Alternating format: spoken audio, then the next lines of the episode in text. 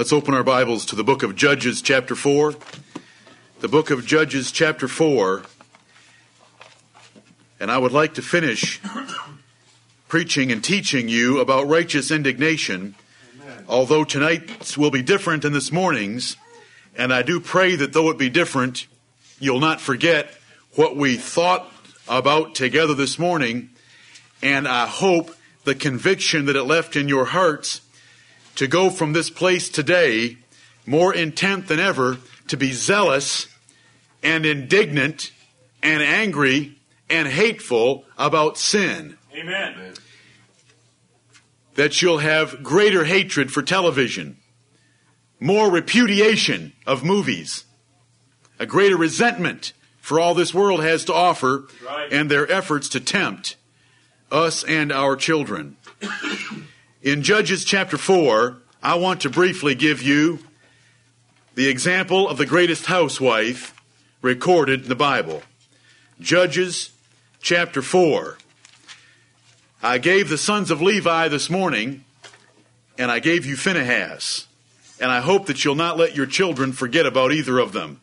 But tonight we want to look at a housewife. We want to look at her briefly because we've got a lot of ground to cover. But the woman's name is Jael. There was war in Israel. The children of Israel had done evil. And so the Lord raised up a king named Jabin, the king of Canaan. He reigned in Hazor. And he had a captain of the host named Sisera. Now, times were so hard in Israel at this time that there wasn't a man to lead the nation. So a woman stepped forward to lead the nation, and we've got a woman in our congregation named after that woman. That's Deborah. Right. She led the nation along with a weak man named Barak, who followed a woman because he didn't want to get up there and do it himself. So she led the nation and he followed her and did what she told him to. But the Lord wrought a great victory. And to honor women that day, the nation of Israel slew every single man that Jabin, king of Canaan, raised. But there was one man left, and it was Sisera, the captain of the host, and he's running away on foot because the chariots had been taken. And we want to take up in verse 17 of Judges chapter 4. Sisera was the captain of the host. Howbeit, Sisera fled away on his feet to the tent of Jael, the wife of Heber the Kenite. For there was peace between Jabin the king of Hazor and the house of Heber the Kenite. And Jael, sitting in her tent mourning about this battle that was causing her so much fear, prayed that nothing would come near her tent. I simply do that to get your attention as to what the Bible really says. Look what it says. Do you love this woman? Amen. And Jael went out to meet Sisera and said unto him, Turn in, my Lord, turn in to me, fear not. Remember, he's running for his life. And when he had turned in unto her into the tent, she covered him with a mantle. And he said unto her, Give me, I pray thee, a little water to drink, for I am thirsty. And she opened a bottle of milk and gave him drink and covered him. Again he said unto her, Stand in the door of the tent, and it shall be, when any man doth come and inquire of thee, and say, Is there any man here? That thou shalt say, No. Then Jael, Heber's wife, took a nail of the tent, and took an hammer in her hand, and went softly unto him, and smote the nail into his temples, and fastened it into the ground for he was fast asleep and weary, so he died. Amen. Praise the Lord. Amen. There are some great women in the earth. And I want you to notice about Jael that she just didn't wait in the tent. When she saw Sisera coming, she went out to get him. Now, Deborah wasn't content with just having that recorded there in Judges chapter 4. She led the nation in a song about Jael. And that's Judges chapter 5. And we'll just look at the verses that apply to Jael. You young men, do you want to know how to get a woman? A woman. She'll love the story of Jael. Because she'll hate sin and she'll think in a zealous manner about putting it away. Right. She won't be some timid little thing that can't hate. You want a real woman? Let her read Judges 4 and 5 and see if she gets excited. We've got a few in here. They're twisted in a godly way, and it's wonderful. Amen. I love to have them here. Judges chapter 5. Look at verse 24. This is the middle of a song. Somebody put this to music. Judges chapter 5 verse 24. Blessed above women shall Jael the wife of Heber the Kenite be. Blessed shall she be above women in the tent. That's why I said housewife, right there. Women in the tent. He asked water, and she gave him milk. She brought forth butter, she gave him cream, my friends, in a lordly dish. She put her hand to the nail, and her right hand to the workman's hammer. And with the hammer she smote Sisera, she smote off his head when she had pierced and stricken through his temples. At her feet he bowed. He fell. He lay down. At her feet he bowed. He fell. Where he bowed, there he fell down dead. The mother of Sisera looked out at a window and cried through the lattice, Why is his chariot so long in coming? Why tarry the wheels of his chariots? Her wise ladies answered her, Yea, she returned answer to herself. Have they not sped? Have they not divided the prey? To every man a damsel or two. To Sisera a prey of divers colors. A prey of divers colors of needlework. Of divers colors of needlework on both sides. Meat for the necks of them that take the spoil. So let all thine enemies perish, O Lord but let them that love him be as the sun when he goeth forth in his might. Amen. That's the end of the song. And the Lord had rest 40 years. Sisera's mother wondering when the chariot's going to get back with some beautiful material for her to wear as the spoils, but poor Sisera was bowed down at the feet of a housewife in an uncomfortable position with a tent stake through his head nailed there. That is a woman that had the same spirit that Phinehas had. And she wrought a great victory over Sisera, and Deborah did also on that day. So you women should not feel left out. And you men that are wise, you young men that are wise, will look for a woman that hates sin and is bold and courageous against sin. Because in your marriage, there are going to be times where you may be tempted, you may be weak, and you want a woman that will stand her ground and defy you in those matters and keep you righteous. Amen. Not that we'll go along. Let me, let's see how realistic I can be. The husband comes home on a Friday night and says, honey, I want you to get dressed up. I'm taking you out to eat tonight. Oh, she's so, she's so excited. She's so thankful. She's so blessed. So she goes out to eat with her husband and they're eating there in a restaurant. And when they get finished, he says, and we're going somewhere else after this. He's been looking at his watch during dinner. And so he drives her over to Hollywood 20 and oh, what a great thing. He, she gets to sit and hold hands with her husband and watch a movie after having dinner together. What a great evening. Where are the Jaels that will not go in? I cannot go in there. Where are the Jaels? Right. That's harder than driving a tent stake through Sisera's head. Where are the Jaels? We all have our opportunities to be Phinehas and Jael. That's just one example. We could think of thousands. Men, you want a woman that will stand her ground and help you get back right with God instead of going down the path of going into Hollywood 20 and letting Hollywood steal you away from God and get and leave you with a carnal brand of Christianity that is no Christianity at all. Right. I warn you wisely, soberly, and carefully to consider what I've just said. You want a woman that won't go with you. Amen. And as soon as you've seen her courage again, I hope that you'll be like Barak and you'll be shaken that a woman's just been more righteous than you, but then you'll want to replace her as the leader in the home again and say thank and you'll thank her whether you can do it in that instant or not. We'll leave that up to the character of the husbands. But hopefully later you'll be able to thank her for what she's done and retake your position as the leader of that home and restore righteousness because you've been slipping. Of course, passive entertainment is great entertainment, but it's not godly entertainment. Right. The next time you want to go and do that, invite me along. That way you can have this little critic that will help you understand what you're missing in the movie. If you think you can go and do that and be a Christian, take me along. I'll have some Bible verses for you and I'll spot what you're missing.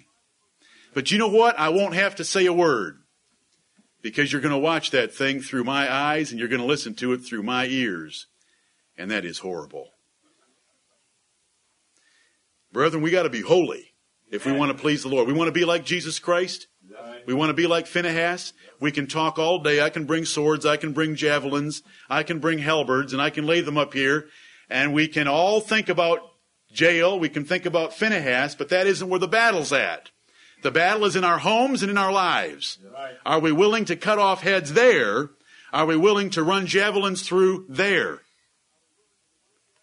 That's the battle. Now let's look at this battle a little more closely as to how a Christian is to have righteous indignation. What is your attitude toward the things of this life that the world bombards us with? What is your attitude toward sodomy? What's your attitude toward drunkenness, abortion, pornography, movies, television, music, worldliness, carnality, amusement parks, all of it? What is your attitude? Is it a godly attitude? Is it wrong to go to an amusement park? Well, you need to answer that with the conscience of Phinehas. Sometimes it isn't, and sometimes it is. Once in a while it isn't, too often it is. It's folly. Right. Show it to me in the Bible. Lay it on me. Open my eyes and let me see wondrous things from America's obsession with entertainment and pleasure. Everything needs to be analyzed from a standpoint of holiness. Amen. What will it do? Will it make us carnally minded and pull us and steal our souls away from the Lord, from a close walk with Him, from fellowship with Him? Or is it going to promote that? Is it something God has commanded us to do? What is your attitude? Brethren, this is how we apply Phinehas. I want all of us to go out of here tonight purposing to be a Phinehas. Therefore, everything must be analyzed with zeal right. for the Lord of hosts, jealousy for Him. Sports. Is it wrong to watch a football game on television? Not necessarily, but often. You waste three hours of time. There's there hasn't been one play that doesn't take three hours. You waste three hours of time you are faced with a 180 minute barrage of carnality and physical worldliness. There isn't one spiritual thought uttered by anyone, nor one spiritual symbol that you can see with your eyes. It's all carnal. And so for three hours you are bombarded with carnality. Do I love that carnality? Yes. Could I watch a second game after the first one? Yes. If the third game was good, could I watch it? If there was enough popcorn? Yes. You say, you're sick. My flesh I am. And you know what the Bible? It says exactly that. I am corrupt and sick in my flesh. But you watching, all it does is waste your time and pull you away from the Lord. It never ever takes you closer to the Lord. It is always pulling you away because it is totally carnal you are bombarding yourself with a strong stimulus of a visual image and the audio and the excitement and all the praise and all the cheering of physical accomplishments with no regard to a day of judgment, no regard to the existence of God, no regard to thanksgiving for Him for the ability to even walk, no regard for anything of His preservation and His blessing on this country to have such an opportunity. Nothing. Just crazy, insane people worshiping at their altar. Screaming. They never get that excited when they go to church. I am picking on a football game simply for the sake of making you analyze it with the zeal of a Phinehas. I'll tell you what. You can, you can watch what goes on in this church and watch what went on, and you can say that it just happens, or you can say that there must have been something really terrible there, or you can listen to me. And it comes by letting the world creep in, by giving a place to the devil, and by letting worldliness suck your soul away from the Lord Jesus Christ. Right. That is how it happens. The devil doesn't come up to you and say, I'm the devil. Would you like to worship me? Don't you hate God too? Let's go find some big sin we can jump into. That isn't how it happens. It's, oh, there's a great game on this afternoon. You gotta see it. And three hours later, you realize, man, now I'm tired. I don't have any time to read. I'll read my Bible tomorrow. And all your thoughts were that whole time are cheerleaders' legs, football players get all the praise. Who in the world would want to be a goody goody Christian? There's no praise at all for that. I need to go back down to the gym and hit the weights a little bit more so that I can take more pride in my body and so we get entirely geared physically instead of spiritually from a football game. Now, let me ask the question again Is it a sin to watch a football game?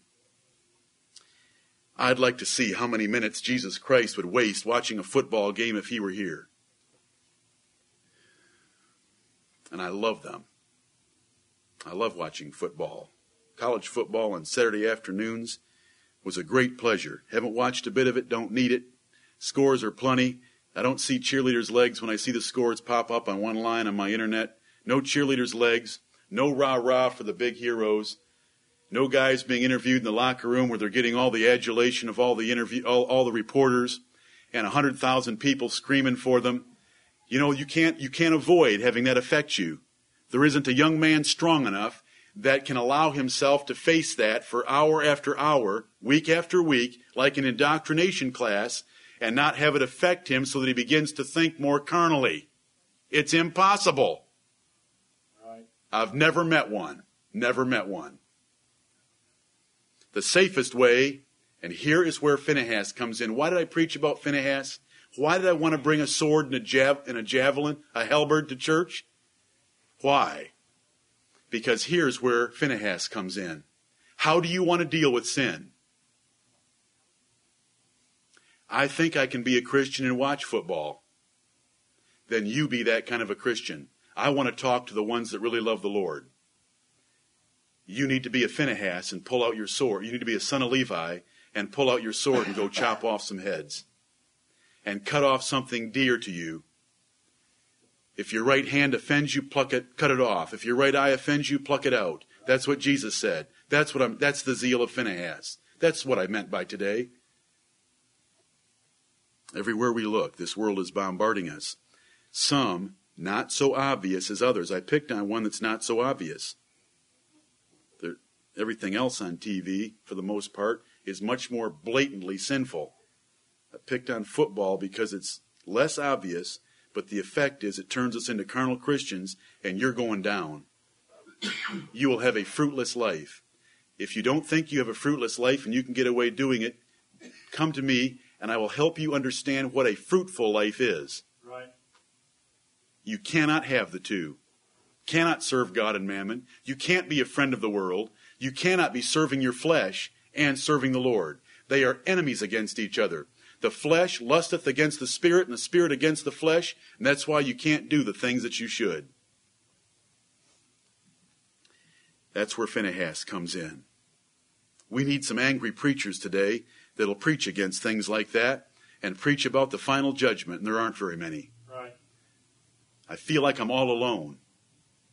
And I'm not saying that for any pity, I'm saying that for your prayers. Because there's a, there's a devil that knows there's a day of judgment coming. Do you know how well he knows every time he ran into Jesus? All he could think about was, it's, oh no, was I mistaken in my calendar? Art thou come to torment us before the time? Horror. They live in horror about the coming day of judgment, but no one else even seems to notice.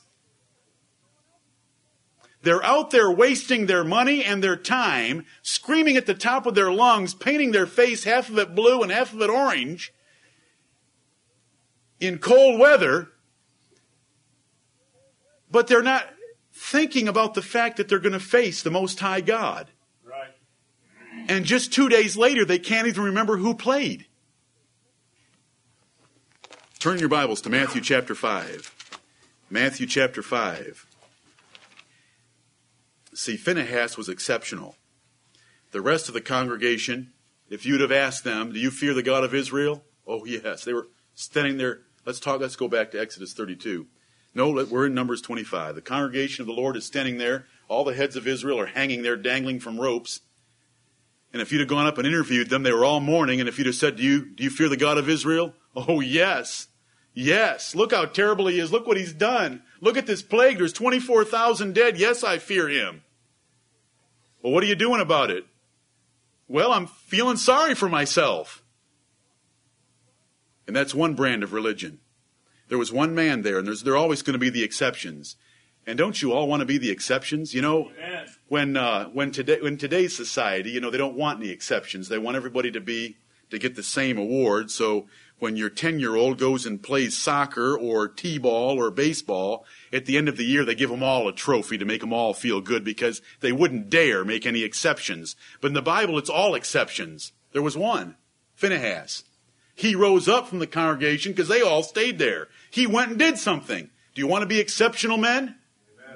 Well, what I'm talking about is in our lives being different, being exceptional, not being crazy for craziness' sake, but being zealous for the Lord's sake. Right. Since when did we have to see a movie? It's only been the last 50 years that anyone even heard the five letter word.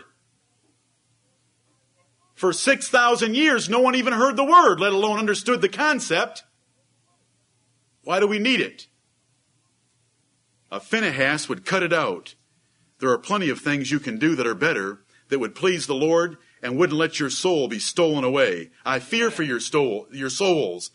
And I know that if you pl- give place to the devil, when you walk in there, you are giving place to the devil. I don't care if you show up here every single Sunday after that for the next 50 years. It doesn't mean anything.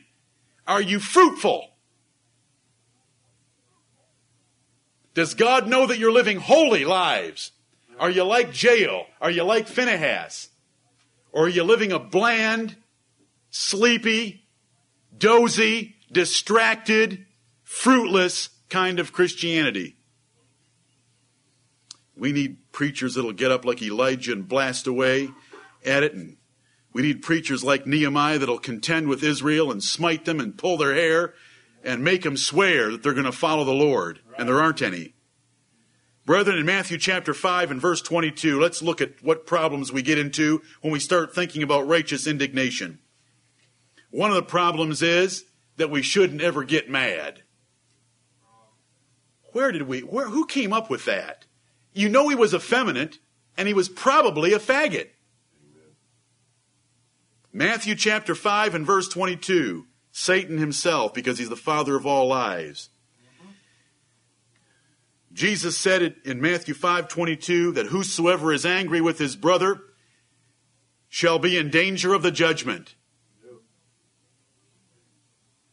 King James that whosoever is angry with his brother without a cause shall be in danger of the ju- judgment. Matthew 5:22.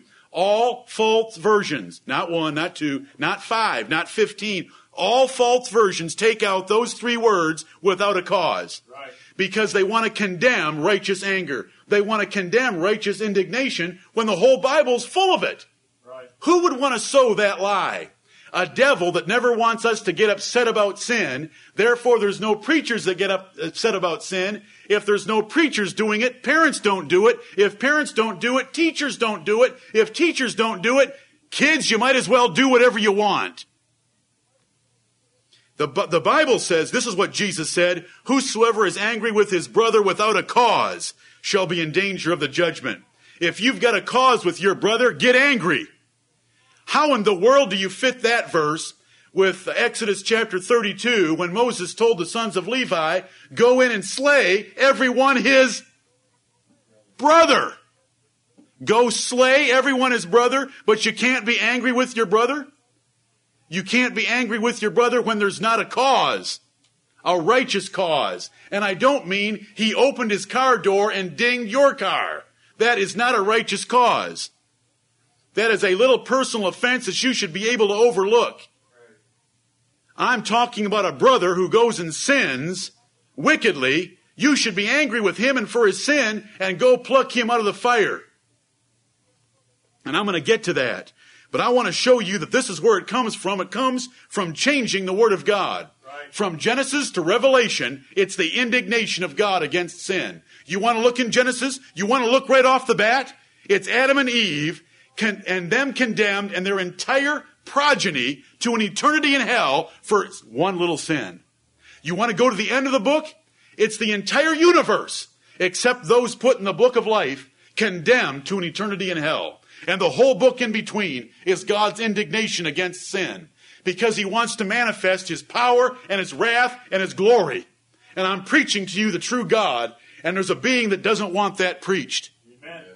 And I hope that you're listening to me it's the indignation of God.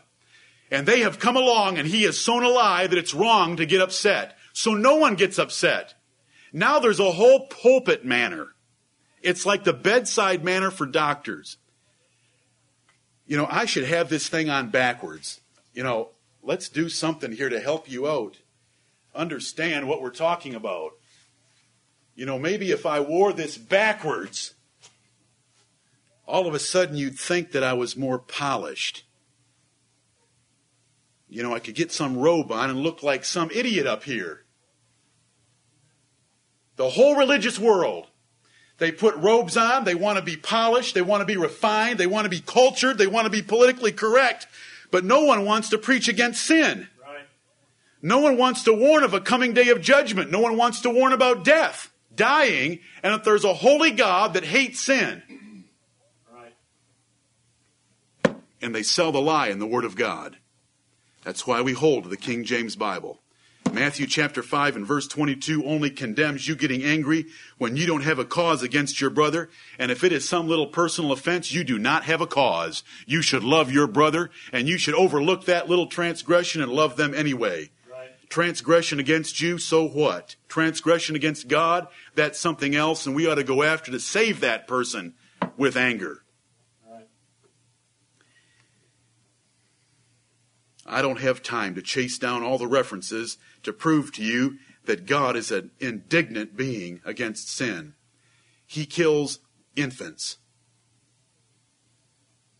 You know how many times he took out entire nations and wiped them off the face of the earth? He said, I don't want the name of Amalek ever mentioned on this earth again. Kill every man, woman, child, suckling, ox, ass, every single thing. I don't want to hear their name ever again. Because once they messed with my people Israel when they were tired. And Saul thought he could save a few of them alive, and God took the kingdom away from him. That's the zeal of the Lord of hosts. Right. I don't have time for that. Brethren, here it is righteous indignation in the year 2000. The church and the nation are two separate things. In Israel, the church and the nation were one thing. Israel was the church, Israel was the nation. The laws of the church were the laws of the nation. The laws of the nation were the laws of the church. If someone went off to seek another God, you could go kill them and you were obeying the laws of the church and the laws of the nation. We have no laws like that.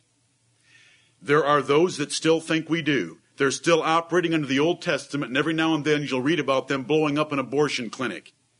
Those are not the followers of Jesus Christ. Right. We are separate from the nations of this world, including the one that we live in. We are Americans by default, not by choice. We are Christians and part of the kingdom of Jesus Christ, and they have two separate laws. And all of the young people need to understand that. We're not called to go out and put a javelin through anyone. The javelin that we're going to use in our lives, Andrew, is to turn off the television. And that's just as hard. I think it's harder. You know, you can actually get excited about going and running a javelin through someone, but there isn't anything exciting about going and turning the TV off. Do you all understand that? Amen. It's harder. But that's what we're called to now. The laws of the nation and the laws of the church are different. Jesus Christ has told us how we're to conduct ourselves, and we did it two weeks ago. And you had the zeal of Phinehas that night. I was greatly fearful that we would have a divided congregation. All of you know that. You could, you could tell. And I bless the Lord that there were some sons of Levi here. All of you. It was wonderful. That's what we're called to do. Do you know what the Bible told? I read it to you that night, First Corinthians 5, 9 through 13. Those that are within, we're to judge. Those that are without, God judges. Therefore, put out from among yourselves that wicked person. That's what we were supposed to do, and we did it. That's how we execute judgment in the New Testament. We don't go use a sword, we don't go use a club, we don't stone, and we don't use a javelin. But we execute judgment that way. Then look at 1 Thessalonians chapter 5. 1 Thessalonians chapter 5. Our whole society is corrupt, brethren. There is no righteous indignation left. The only people that get mad and angry, you know, all hate crimes have been outlawed except hating, Bible believing, Christ loving, God fearing Christians. Do you know that? To hate anything else is wrong and it's and a crime. But you hate us, it's justified and good because they hate us. Because Satan hates us. And they hated Jesus, and Jesus said, if they've hated me, guess what? They're going to hate, hate you, disciples. Our whole society is corrupt. I used to be a libertarian in certain ways because I would be a libertarian economically in many respects, but I'm not a libertarian anymore at all. A libertarian call, speaks of things as victimless crimes. Listen, brethren, there's a victim in all victimless crimes. It's called a crime for a reason, because it's violating someone's law. And that law is the God of heaven. And while they go around saying that no one on earth has been victimized, they have victimized the God of glory. And therefore, whoever did that, if we had laws that were godly, would be put to death. Or if they were thieves, they would be made to restore fourfold. And if they couldn't write a check for fourfold, then you just make them a slave. There wouldn't be prisons. And that's the word of God. Amen. But that's all been corrupted because there's no righteous indignation. Should we really get upset because there's prostitutes. Why don't we just legalize prostitution? I mean, the prostitute's willing because she's making money. The John's willing because he's paying the money and getting what he wants. That's a victimless crime. But God said that adulterers and whoremongers shall be judged. Amen. Do you see the difference? They call that a victimless crime. Why don't we be like the nations of Europe and just legalize it, govern it, restrict it, put it in certain areas, make sure they get a health inspection every year, and allow it to run its free course? No one gets hurt. God gets hurt because God said it's a sin. Don't ever accept any philosophy like that. Amen. We live in a warped society. Brethren, I want to show you how to pick up your javelin. We did it two weeks ago on Sunday evening. Step one. Look at 1 Thessalonians chapter 5, verse 14. Now we exhort you, brethren, the apostles exhorting the church of the Thessalonians, warn them that are unruly. Where's your javelin? If you see someone that's unruly in our assembly, warn them. Comfort the feeble minded. Support the weak. Be patient toward all men. But of course, I'm emphasizing warn the unruly. This is how, in the New Testament, we practice the sons of Levi. Look at Jude chapter 1. I don't think you'll get confused in any other chapter. Jude verses 22 and 23. Verse 21 says, Keep yourselves in the love of God. That's work. Keep yourselves in the love of God, looking for the mercy of our Lord Jesus Christ unto eternal life. and of some have compassion, making a difference, and others save with fear, pulling them out of the fire, hating even the garment spotted by the flesh. There are some that simply out of weakness, simply out of a lack of care and attention, will fall into some minor sin or fault, and it's your job to go save them with compassion. Galatians chapter 6 refers to these. When a man be overtaken in a fault. Now that is not a man that has obstinately set his heart against God. That's a man overtaken in a fault. Ye which are spiritual, restore such an one. Right. That ver- Galatians chapter 6 verse 1 matches up with Jude 122 and of some have compassion, making a difference. There are weak. We just read it. Support the weak. Comfort the feeble-minded. But then there are others, the unruly ones. It said, warn the unruly, and here it says, and others save with fear, pulling them out of the fire, hating even the garment spotted by the flesh. We need to be more vigilant and diligent in looking at each other's lives and yanking each other out of sin when we see someone slipping.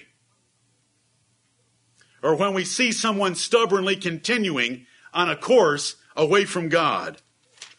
Second Thessalonians chapter 3. Second Thessalonians chapter 3. Brethren, I don't want to be long tonight.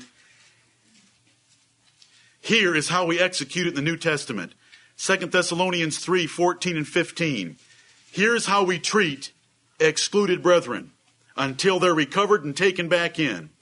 If any man obey not our word by this epistle, note that man. That's what we did two weeks ago. And have no company with him, that he may be ashamed. The purpose is shame. That's what the Bible says. If you want to be a Phinehas, then you're going to love and appreciate and want to obey 2 Thessalonians 3:14. 15 puts a limit on it by saying, "Yet count him not as an enemy, but admonish him as a brother." The admonishing and reproving and exhortation is not to destroy but to save. But that's how we're to treat. That is if you're zealous like a Phinehas. If you're not, then you're going to be comforting too early and undoing the Lord's order of judgment. Right. It's been preached before and it's going to be preached again real soon. Look at Ephesians chapter 5. Ephesians chapter 5. How do we practice righteous indignation in a New Testament church when the laws of the church and the laws of the nation are different? We don't blow up abortion clinics. We don't go assassinate politicians that don't fear God. Yes, it would be exciting to the flesh, but it's not what we do. They're in God's hands. Believe me, we have the politicians that God wants us to have, and Right. considering the course this nation has taken, we still have some pretty good ones. You say, Are you talking about? I don't care who you want to talk about, they're still better than what we deserve. Right. Aren't we still living rather peaceful lives with all sorts of liberties and freedom and prosperity and peace? And don't you still get most of your paycheck? You want to go read the book of Judges? They didn't get any of their paycheck. Those foreign nations would come in and take everything they had. Ephesians chapter 5, here's how we work like Phinehas. Verse 10, proving what is acceptable unto the Lord, and have no fellowship with the unfruitful works of darkness, but rather reprove them. For it is a shame even to speak of those things which are done of them in secret. Have no fellowship with the unfruitful works of darkness, but rather reprove them. Verses 11 and 12 are not dealing with people, but with things. Have no fellowship with the unfruitful works of darkness. The works of darkness have been listed up here fornication, uncleanness, covetousness, filthiness, foolish talking, and jesting. These are the works of darkness. And because of these things, the wrath of God cometh upon the children of disobedience. When we see them, we're to rebuke them and reprove them. We're not to talk about them. But do you know what we do as Christians many times? We'll joke about sin. The Bible says that fools make a mock at sin. We shouldn't joke about drunkenness. An example I'll give you are the old Jackie Gleason shows. He was drunk all the time, but it was a big joke, and the studio audience would laugh at it. We should never joke about drunkenness. We shouldn't joke, about fornication. We shouldn't joke about sodomy. We shouldn't joke about rebellion. We shouldn't joke about our president. But rather reprove the works of darkness. Right.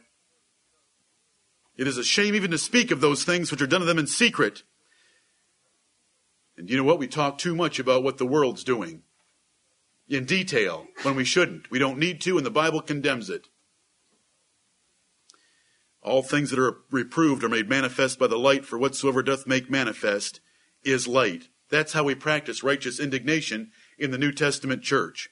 And I could give you, if you don't think Paul was as zealous as Phinehas, you haven't read the epistles of Paul. Paul was just as zealous as Phinehas. Amen. I read this morning 1 Corinthians chapter 5. He said, I'm not there. I don't need to be there. I've already judged. I don't have to interview them. I don't have to meet with the deacons. I don't have to have a committee to help me make a decision. I've already judged. Take that man and put him out. And by the way, when you're gathered together with my spirit, because my spirit's going to be there, and in the name of our Lord Jesus Christ, turn them over to Satan for the destruction of the flesh, that the spirit may be saved in the day of the Lord Jesus. That is Phinehas of the New Testament. Amen. You say, but that's the only time that I know about. That's because you haven't read the epistles well enough. That church he tore to shreds. He told those Corinthians in the, in the chapter before chapter 5, he said, How do you want to see me next time? Do you want to see me in the spirit of meekness, or do you want to see me with a rod? Do you want to, he's told them in 2 Corinthians chapter 12 and chapter 13, How do you want to see me? Do you want to see me with the power that the Lord Jesus Christ has given me for edification, but that power used for destruction? Wow. I read over in second in 1 Timothy chapter 1 verses 18 through 20, Hymenaeus and Philetus, two men who had preached false doctrine. Paul said, I have turned them over to Satan that they can learn not to blaspheme. That is the Phinehas of the New Testament. Things haven't changed. The rules are just a little different. Paul didn't shoot them. Paul didn't take a javelin and run it through the belly of Hymenaeus and Philetus. He turned them over to Satan. Now, brethren, righteous indignation. Personal enemies are not your objects. Look at Proverbs 24. Proverbs 24. We all have personal enemies. You might even think you have some in this assembly. Some people in here who don't like you. You think don't like you. People at work that don't like you. Neighbors that don't like you. Those are your personal enemies. Jesus would say that the Samaritans and the Jews were enemies, but they were also neighbors. But I want to point out that personal enemies are not the proper object for righteous indignation. Right. Just because someone offends you or is angry at you or you don't think they like you, you're to love them. Right. Do you know what Jesus said? You have heard by them of old time that you should love your neighbor and hate your enemy. That's the Pharisees' religion. That wasn't Moses. That was the corruption of Moses' law by the Pharisees. This is Jesus speaking in Matthew chapter 5. Ye have heard, not it is written, ye have heard by them of old time, love your neighbor and hate your enemy. But I say unto you, love your enemies. Do good to them which despitefully use you. Pray for them which persecute you. And by doing that, you can be the true children of your Father which is in heaven, because he sends his rain on the evil and the good and his sun to shine on the just and the unjust. Right. Therefore be ye perfect, even as your Father which is in heaven is perfect. Wow. That's a standard. Not only do we have to hate sin, we've got to love our enemies. We're talking about our personal enemies. Look at Proverbs chapter 24, verse 17. The wise man said, Rejoice not when thine enemy falleth, and let not thine heart be glad when he stumbleth. Lest the Lord see it, and it displease him, and he turn away his wrath from him. This is not God's enemy, this is your enemy. Rejoice not when thine enemy falleth. Now, when an enemy of God falls, that's one thing. That's a different thing. But when your enemy falls, you are not supposed to be looking with happiness at something bad happening to your personal enemy who the only thing they've done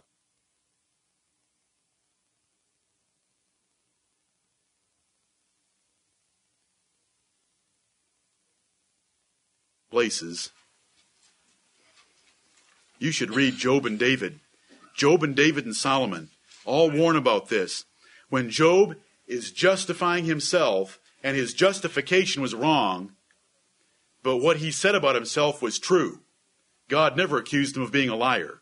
But if you go read Job, Job said he never got excited or laughed or clapped his hands or slapped his thigh when bad things happened to his personal enemies. Right. But when they were in need, he helped them. Think of your worst enemy in this city. If they had a flat tire beside the road and you were the first one along, would you help them?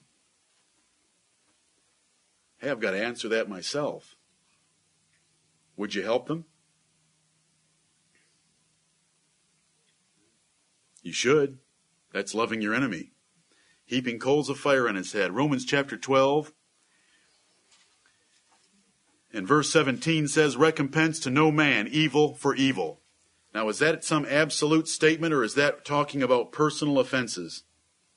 It's not talking about evil in the sense of evil against God, because then we couldn't have church judgment because we'd be re- recompensing evil against evil. These are personal offenses against your personal enemies. Recompense to no man evil for evil, provide things honest in the sight of all men. If it be possible, as much as lieth in you, live peaceably with all men. See how different it is? The Israelites were to kill all the Canaanites. They were to live peaceably with them too. They were just to put them underground. Then they could all live peaceably. The Israelites could all live peaceably. It's different in the New Testament. We can't, 1 Corinthians 5, we can't go out of the world, so we've got to get along with these sinners and adulterers and fornicators and ungodly people in the world. Dearly beloved, verse 19, avenge not yourselves, but rather give place unto wrath. Here's wrath you should give place to and not let it land anywhere in you. Just let it go blow by. For it is written, Vengeance is mine, I will repay, saith the Lord. Therefore, if thine enemy hunger, feed him. If he thirst, give him drink. If his car is broken down beside the road with a flat tire, help him change it. For in so doing thou shalt heap coals of fire on his head. Be not overcome of evil, but overcome evil with good. Righteous indignation in the New Testament had better be channeled within the bounds of the Word of God. Not just willy nilly whenever you get upset because someone's mistreated you. These verses are plain. Look at Job 31. Job 31, I want you to see a righteous man. Remember, God bragged about Job. So, what was Job's attitude toward his enemies? Job 31, verse 29. He's speaking of his enemies. If I rejoiced at the destruction of him that hated me, or lifted up myself when evil found him, neither have I suffered my mouth to sin by wishing a curse to his soul. Notice his care. The reason it's conditioned with an if is Job is going through a whole string of ifs. If I've been wicked this way, or if I've been wicked this way, or if I've been wicked this way, then what I'm getting I deserve. But I didn't do these things. I treated my enemies with kindness. Someone will say, but what about David? Didn't David hate? Didn't David hate in the Bible? How, how do we reconcile loving our enemies and yet hating like David did? Look at Psalm 31 and verse 6. Psalm 31 and verse 6 I have hated them that regard lying vanities, but I trust in the Lord. There he is describing some other denomination in its entirety of those that listen to and believe lying vanities. Same as Psalm 26 and verse 5. I have hated the congregation of evildoers and will not sit with the wicked. But in neither case do we have David hating his personal enemies. David took care for his personal enemies. Look at Psalm 139. Psalm 139. In those cases that we just looked at, David was saying he hated the congregation, he hated the group of people that believed lying vanities, the idol worshippers around him. In Psalm 139, we see in verse 21, Do not I hate them, O Lord, that hate thee. And look at the context. It started in verse 19. Surely thou wilt slay the wicked, O God. Depart from me, therefore, ye bloody men, for they speak against thee wickedly, and thine enemies take thy name in vain. These are God's enemies. These are not David's enemies. This is David addressing the enemies of God who take his name in vain, who are bloody men, who commit murder. He hates them. Do not I hate them, O Lord, that hate thee? And am not I grieved with those that rise up against thee? I hate them with perfect hatred. I count them mine enemies, but they were not his personal enemies. Because his personal enemies he loved, and he showed kindness toward them, just like he had taught Solomon, as we read in Proverbs chapter 24 and verse 17. So we've got to make it, we've got to draw here a distinction. When Jesus said, love your enemies, he was dealing with personal enemies. Because the Pharisees were teaching, if you've got an enemy, and as long as you're loving your neighbors, you can go ahead and hate your enemies. And the Pharisees weren't talking about Baal worshippers. The Pharisees were talking about someone at work that got a promotion above you and rubs it in. We don't read anything about Mordecai hating Haman, do we? A personal enemy. Now we know what they prayed. Do you know what they prayed? They prayed that the days that Haman was going to have to kill all the Jews in all of Persia were going to be overthrown by God and that they would be given an opportunity to see all their enemies die. But you don't read about Mordecai doing anything personally against Haman.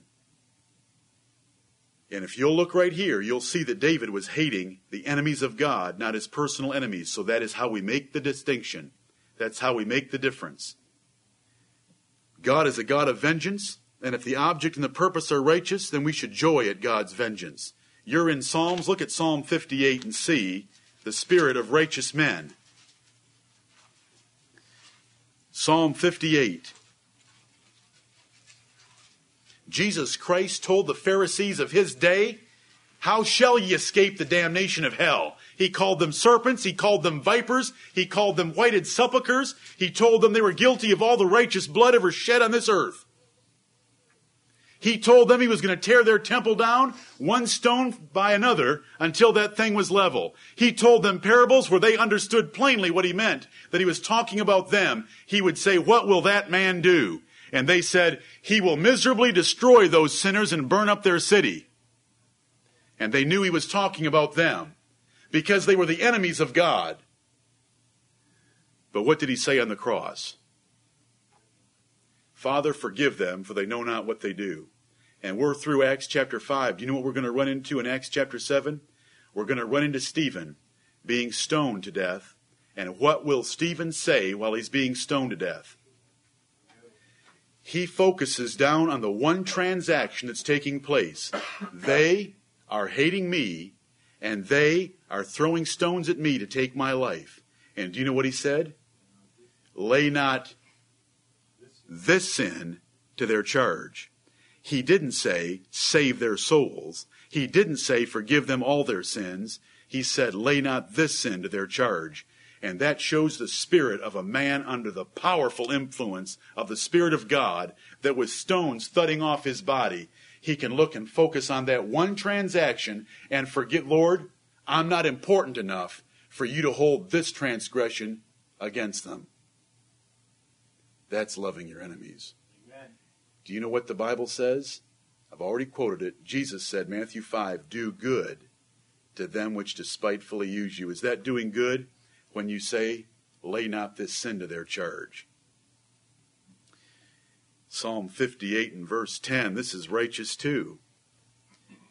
Verse 10 The righteous shall rejoice when he seeth the vengeance. He shall wash his feet in the blood of the wicked. You haven't seen that verse on a plaque either. So that a man shall say, Verily there is a reward for the righteous. Verily he is a God that judgeth in the earth. Haven't we seen events and looked at those events and seen the glory of God in them? The Titanic, the unsinkable Titanic, we look at that event, and while we don't rejoice in the drowning death of any of those that drowned, we look at the disaster that befell that ship and we give all the glory to God because they said it was the unsinkable Titanic and they uttered the words, even God couldn't sink this ship. And so we rejoice that there is a reward for the righteous. Verily, he is a God that judgeth in the earth. We see things like that and we rejoice. That's righteous indignation, brethren. But we should have tender regard for our personal enemies because the Lord Jesus taught us that. Look at Psalm 35. Psalm 35. This is David now, the same man that just wrote Psalm 58. And you say this is getting kind of tricky. It's not that tricky. Your personal enemies that are for small matters that just don't like you, love them. But the enemies of God, we should have a righteous indignation toward them and this earth. Let me tell you about the martyrs. What are the martyrs doing in heaven that are underneath the throne of God? Asking how long? They're not up there saying, Lord, save them all. They're not up there asking for mercy on them. They're not up there saying, Lord, lay not any sin to their charge. They're saying, How long until you take vengeance and revenge our blood? And they're looking at them as the enemies of God because it was a religious system that was called a beast in the Bible who had made war against the saints of the Most High God. It was not some personal offense like getting promoted over you at work and rubbing your nose in it. It's something entirely different. How long? If that is that religious system, they're not talking so much about individual specific men, but about a great beast that lasted for 1260 years that made war with the saints of God. That was called the man of sin and the son of perdition, which is judgment. The name of that thing is judgment. Psalm 35, verse 13, 12. Here's his enemies. Look at 11. False witnesses did rise up. They laid to my charge things I knew not. Here's his enemies, trying to get him in trouble. They rewarded me evil for good to the spoiling of my soul. Verse 13. But as for me, when they were sick, my clothing was sackcloth. I humbled my soul with fasting, and my prayer returned into mine own bosom. I behaved myself as though he had been my friend or brother. I bowed down heavily as one that mourneth for his mother. But in mine adversity, they rejoiced. That is being a man after God's own heart, right there. But those were his personal enemies. Let me make it real simple. Two ways. One, do you have any personal enemies in this assembly? Love them. Do good to them. Favor them. When they're sick, let your clothing be sackcloth, figuratively or literally. Humble your soul with fasting and pray for them. Behave as if they'd been your best friend or brother. Bow down heavily as one mourns for his own mother. That is the spirit of a child of God under the influence of the Holy Spirit. Let me give you another example.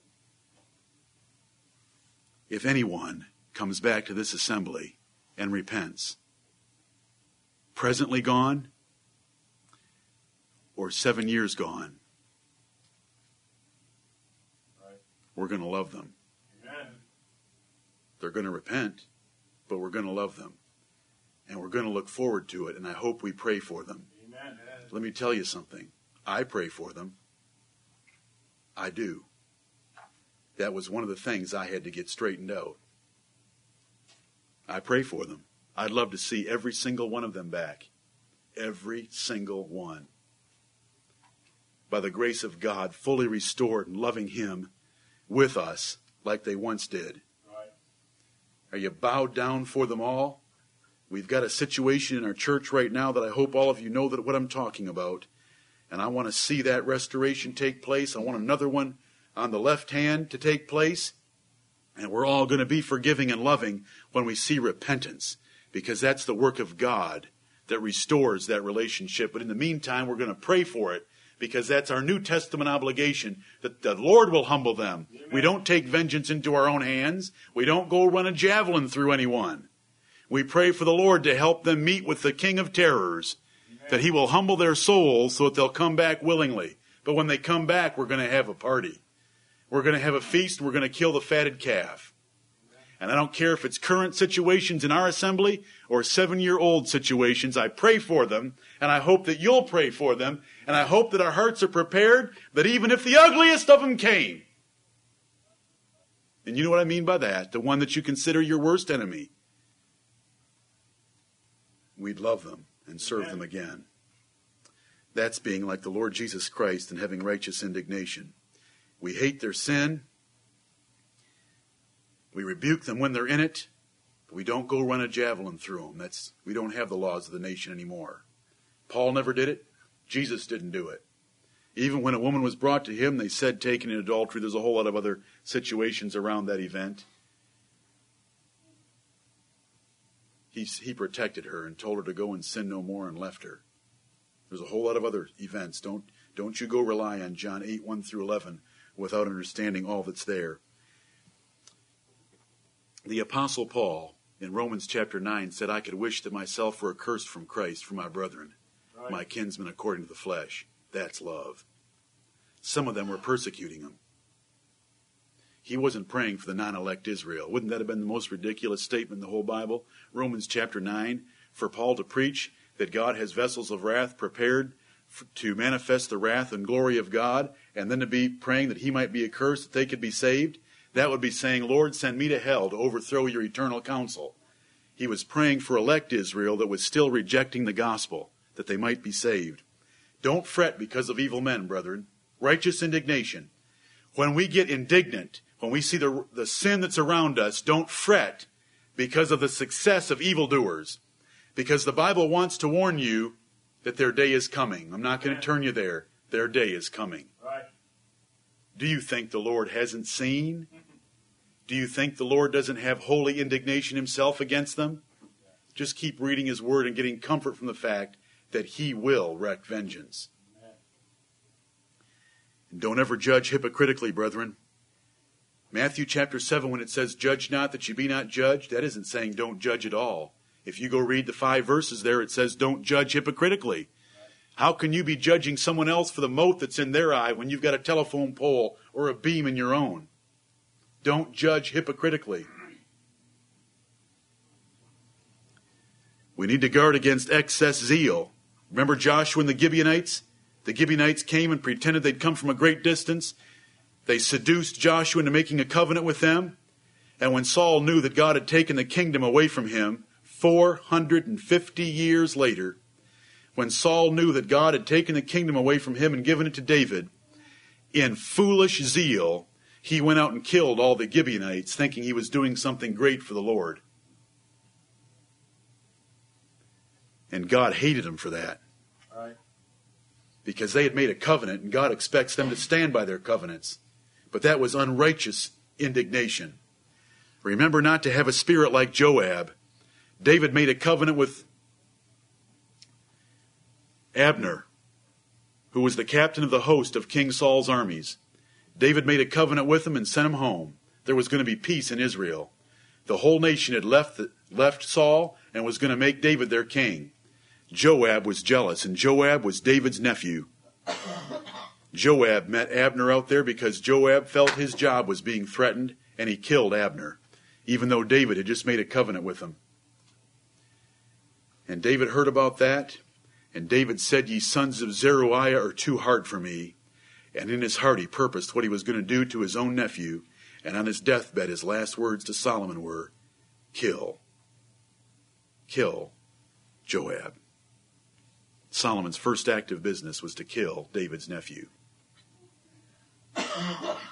Solomon's cousin, the man that had fought for David his entire life. Don't be like Jonah and want to see God's judgment on people. Let's rather see their salvation. Amen. Jonah preached for 40 days, almost six weeks, and then he goes out and sits on a hillside, can't wait for the fireworks to break forth on the city of Nineveh. That's not a righteous spirit. Let's pray for their salvation. Right. I mean, a people that God is dealing with. Amen. That was a people that God had sent a message to repent. And do you know what all those people did, right down to the beasts? They repented. Jonah should have been thanking God for such great mercy to see a pagan city entirely repent. James and John once saw the Samaritans mistreat Jesus Christ, and they said, Lord, can we call fire down from heaven and burn them up? He said, You don't know what spirit you're of. That's the spirit we don't want to have. Right.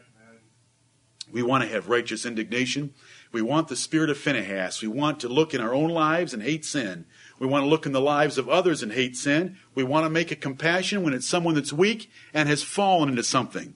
We want to save them with fear and jerk them out of the fire when we see obstinance and rebellion in their sin. We want to pray for them, and we always want to execute church judgment properly toward them.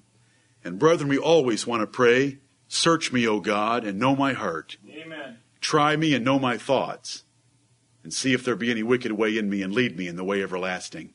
Those words are at the end of Psalm 139, immediately following David saying, I hate them with a perfect hatred. But to check his heart, he said, Search me, O God, and know me. Try my thoughts and see if there be any wicked way in me. Lead me in the way everlasting. That's my prayer for this assembly. May we have the righteous indignation of a Phinehas of the New Testament as our beloved Lord Jesus Christ, who did good to his enemies, loved those that hated him, and I hope we can do the same. And the Lord will bring you situations where you have personal enemies to see if you'll love them. But for those that have turned their back on God, let's pray for them. And let's see God save them. When we have a chance, we should rebuke them, warn them, admonish them. But let's pray for God to humble them and bring them back, and we'll love them once again. May the Lord bless the preaching of His word to raise up some sons of Levi here. Amen. Please stand with me.